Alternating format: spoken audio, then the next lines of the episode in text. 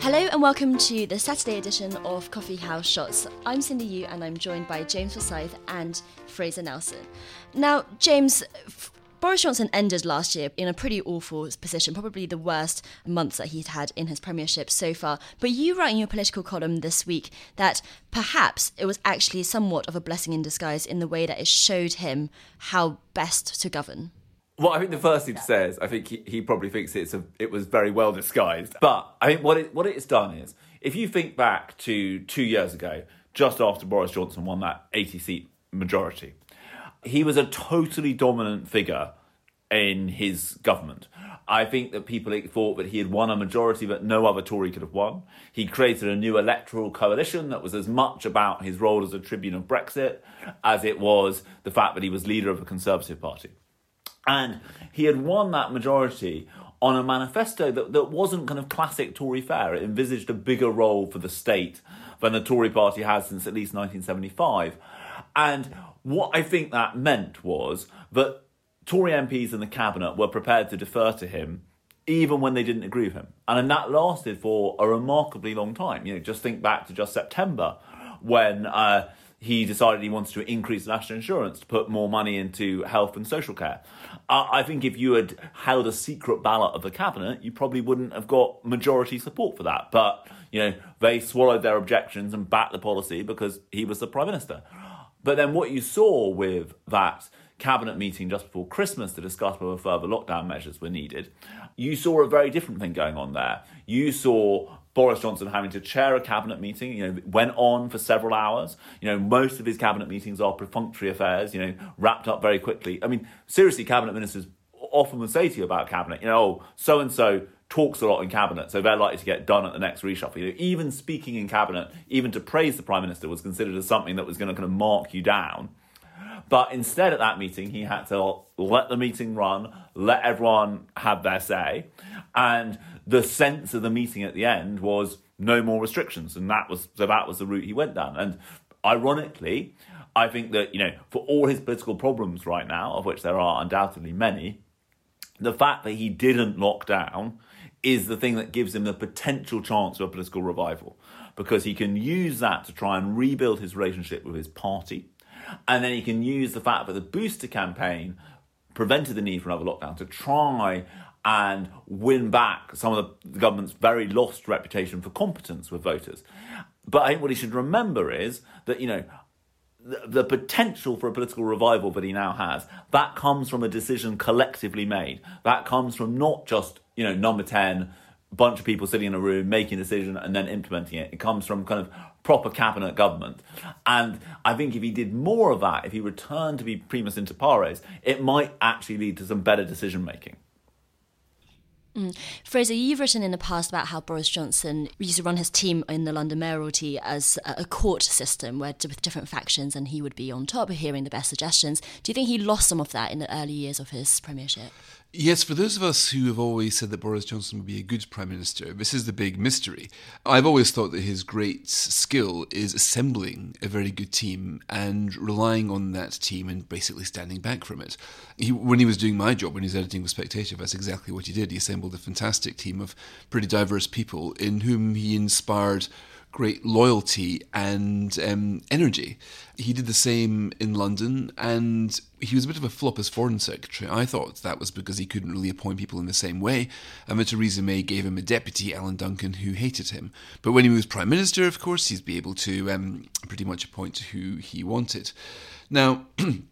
this hasn't worked out. In fact, to be honest, one of the real shocks of Boris number 10 has been the sheer turnover of staff in number 10. At times it looks a bit like um, Donald Trump's White House. You're getting people coming in and out the whole time, usually with terrible stories to tell. I mean, I think we're, you know, we're, we're expecting another Dominic Cummings blog about the sort of terrible things that, that Boris did. And this is a bad sign high turnover of staff is a bad sign of something going wrong. It suggests a dysfunctional number 10, and a number 10 which isn't capable of making decent, high quality decisions.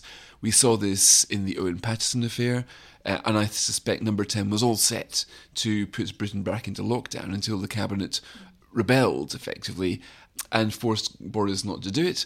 I think so. You've now got the reverse of you know when Churchill decided to fight in the Second World War it was a close run thing in the cabinet. The cabinet with the Halifax, etc., were thinking of sort of appeasement. And then they had this, I mean, Churchill at the end, once they narrowly decided to fight, he gave his little speech saying, I'm sure any one of you would have struck me down if I said we should appease uh, rather than fight. In other words, Churchill created this kind of myth of the cabinet being unified. I think the cabinet now is creating the myth of Boris being decided not to lock down. I think Boris's great political boast this year will be that he didn't lock down, he didn't believe the modelers. As a result, England got away with minimal COVID damage, and we've taken a, a more liberal, bolder way out of this. Now, this wasn't his idea, this was an idea given to him by his cabinet. And I think there's a reasonable chance the cabinet government will work well for him. I've got a pretty high opinion of quite a lot of cabinet members. I don't share the common view that they're all yes men and doofers.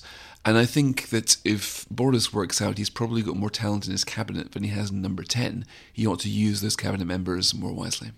James, as well as the confidence factor from the majority that you mentioned just now, do you think Boris Johnson is also, dare I say, a little bit scared of creating big beasts in the cabinet because of his own experience as not always a loyal cabinet minister? For example, we've seen lots of profiles about Liz Truss over the Christmas period.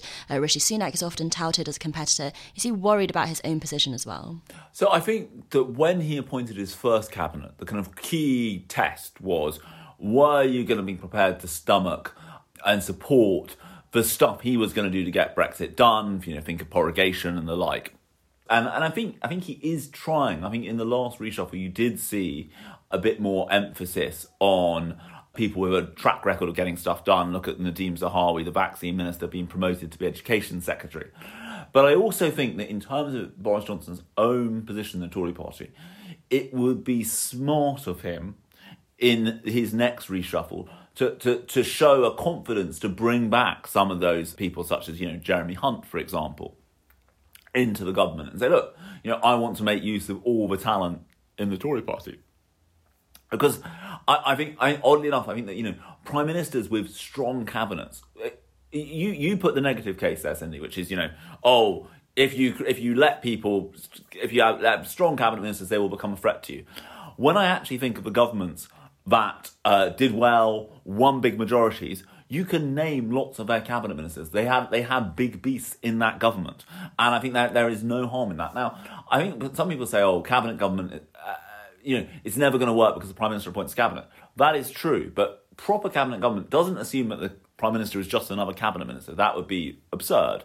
But the idea is that the prime minister is, is, is, you know, primus inter pares, you know, first among equals. And I think that that is not a bad method of doing it. And I also think that you might get, be- you're less likely to get groupthink if you have a discussion around the cabinet table and you know everyone has to prepare their arguments. And it, it, does lead to better testing of arguments than just very small groups of people making decisions and then deciding to go ahead with them an important point James makes in his column is that Jacob Rees-Mogg, who's been one of the most vocal cabinet members criticising Boris uh, for the tax rises, for lockdown and other things, is actually one of the most pro-Boris cabinet members. So I think Mogg will not be doing this because he wants Rishi Sunak to be chancellor or anything like that, or wants the job himself. He will do it because he wants the Boris project to succeed, and he's working out on its current trajectory the Boris project is failing and will fail. So I think that those rebelling against Boris, if you want to do that, are, are, doing this to try to steer him onto a course that is sustainable and sees him staying in place until the next election. Uh, I do think what, what James was um, saying in his Times column about the cost of living is absolutely crucial. I mean, if if Tories can't cut taxes, what's the point in voting Tory? There will not be r- much of a response to Labour in the next election. And I think those telling to Boris to, to cut taxes in the cabinet are doing this not because they want to rebel against him, but because they, they can't see how he can be re elected after breaking his promise not to raise taxes. So I think we should not confuse here rebellion against him in the cabinet with disloyalty to him as a leader. I think most leaders of any organizations would really want those around them to shout out when they think they're making a mistake and save them from that mistake. Certainly, that's what you guys are very good at doing here in The Spectator. And James, finally and briefly, do you think that this is the trend for for the for the remainder of Boris Johnson's government? As in, as in can he keep up this kind of collective governance? Well, I think in the short term, he doesn't have much choice to. I mean, it's worth remembering that at that cabinet meeting, to discuss lockdown measures. You know, just the day before that, the resignation of David Frost had become public, and you know Boris Johnson, uh, those around him felt that he couldn't afford to lose another cabinet minister, I think that was true. I, I, I do doubt whether he has the patience to govern in a collective, deliberative style for that long. Most prime ministers get impatient and just want to make a decision and impose it. You also get to this other point, which is, you know, there are debates in number 10 about what to do on policy. And then once that's been reached, the people on the winning side of that debate don't want to have to go through another debate in the cabinet. They just want to impose the policy. But actually, I think that extra level of challenge does tend to lead to better government. I, I suspect that there will be, by necessity, a greater emphasis on cabinet government in the coming months. I think the, the, the, the big question is if Boris Johnson's political fortunes began to revive a bit, would he then try and revert to the old model or not? I suspect his instincts would be to do so.